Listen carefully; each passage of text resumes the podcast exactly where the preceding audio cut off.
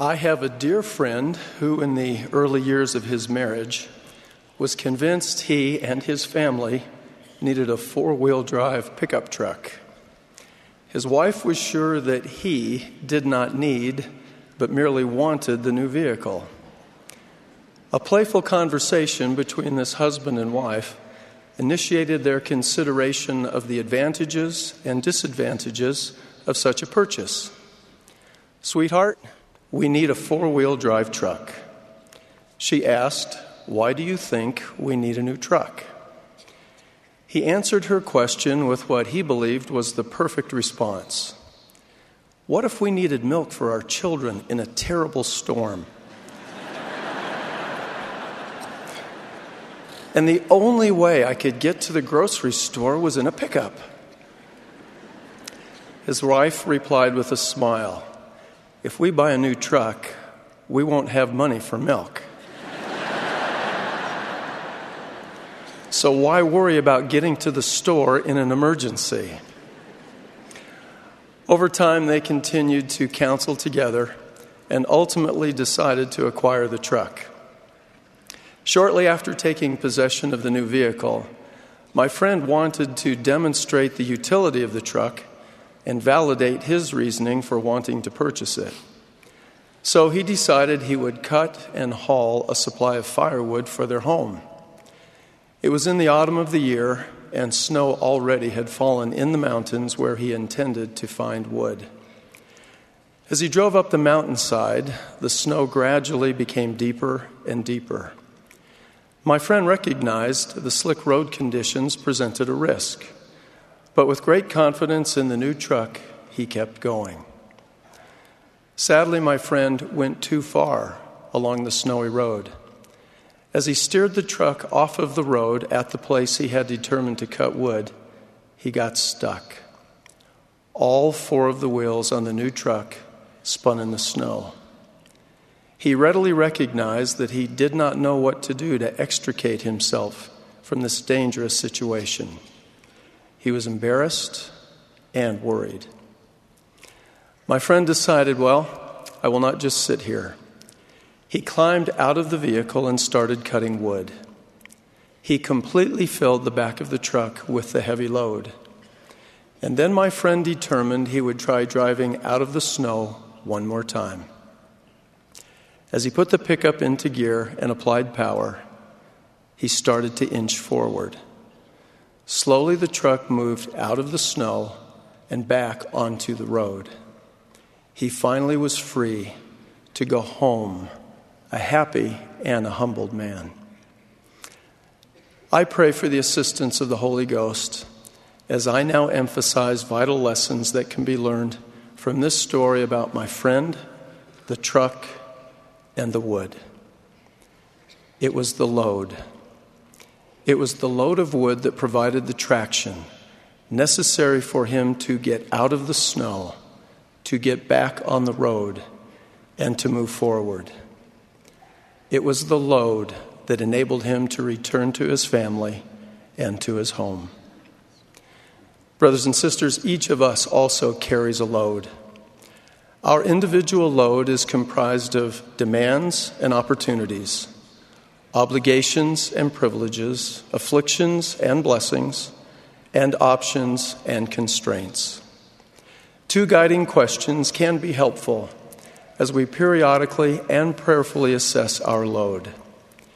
Is the load I am carrying producing the spiritual traction that will enable me to press forward with faith in Christ on the straight and narrow path and avoid getting stuck?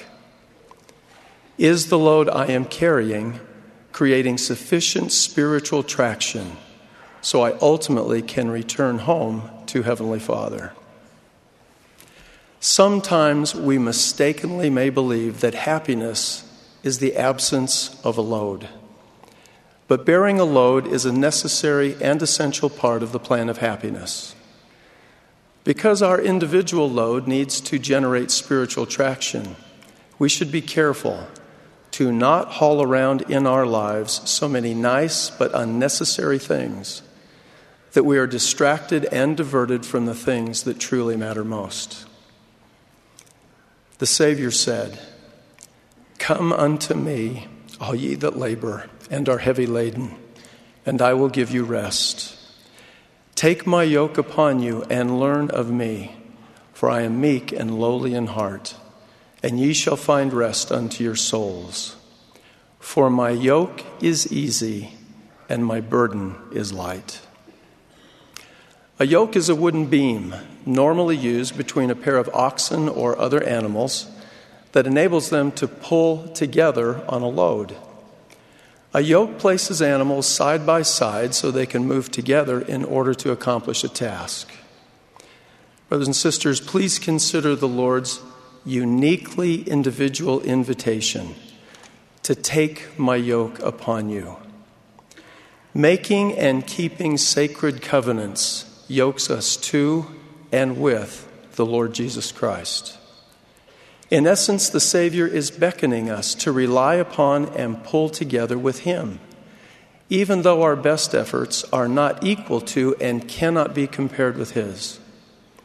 As we trust in and pull our load with Him during the journey of mortality, truly, His yoke is easy and His burden is light.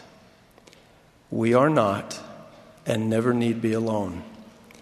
We can press forward in our daily lives with heavenly help. Through the Savior's atonement, we can receive capacity and strength beyond our own. As the Lord declared, Therefore, continue your journey and let your hearts rejoice. For behold, and lo, I am with you even unto the end. Consider the example in the Book of Mormon as Amulon persecuted Alma and his people. The voice of the Lord came to these disciples in their afflictions Lift up your heads and be of good comfort, for I know of the covenant which ye have made unto me. And I will covenant with my people and deliver them out of bondage. Now, please note the centrality of covenants to the promise of deliverance. Covenants received and honored with integrity, and ordinances performed by proper priesthood authority are necessary to receive all of the blessings made available through the atonement of Jesus Christ.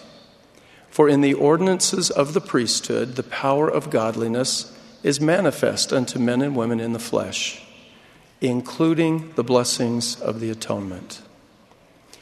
Recall the Savior's statement, For my yoke is easy and my burden is light, as we consider the next verse in the account of Alma and his people. And I will also ease the burdens which are put upon your shoulders, that even you cannot feel them upon your backs.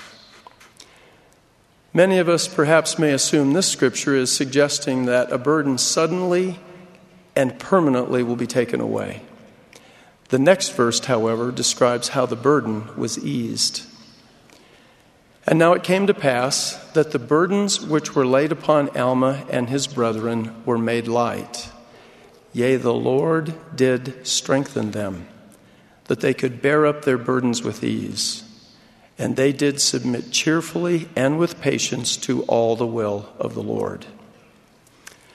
The challenges and difficulties were not immediately removed from the people, but Alma and his followers were strengthened, and their increased capacity made the burdens lighter. These good people were empowered through the atonement to act as agents and impact their circumstances.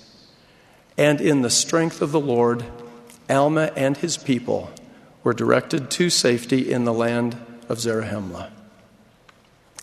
My beloved brothers and sisters, not only does the atonement of Jesus Christ overcome the effects of the fall of Adam and make possible the remission of our individual sins and transgressions, but his atonement also enables us to do good and become better in ways that stretch far beyond our mortal capacities.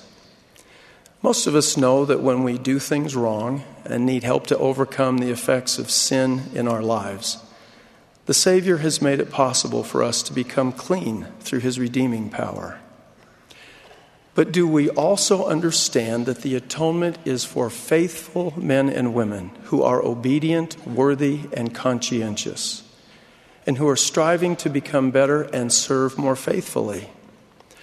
I wonder if we fully acknowledge this strengthening aspect of the atonement in our lives and mistakenly believe we must carry our load all alone through sheer grit, willpower, and discipline, and with our obviously limited capacities.